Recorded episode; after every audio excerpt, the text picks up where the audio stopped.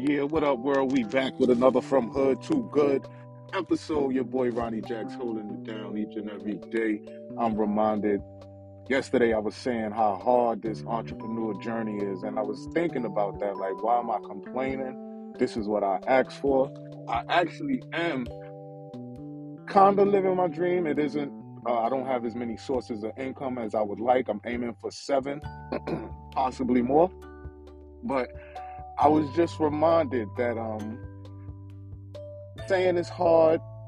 Everybody knows that it's easy to get. In my opinion, it's much more easier to get a job than it is to live the entrepreneur life. But I know one thing, one virtue that is definitely going to take, and that's patience. We want things fast. We want the microwave version. I was listening to somebody. I listened to a lot of um, you know, motivational things, things of that nature, some educational stuff. And one thing I was just reminded that it's not the destination so much that you want to focus on, it's who you become along the journey. So when you have these challenging times and sometimes you feel like crying, you're bleeding, you're sweating from working hard, you're actually becoming an entirely different person. And that's something to look forward to. That's something to keep in mind that's something to keep you going on a day to day basis.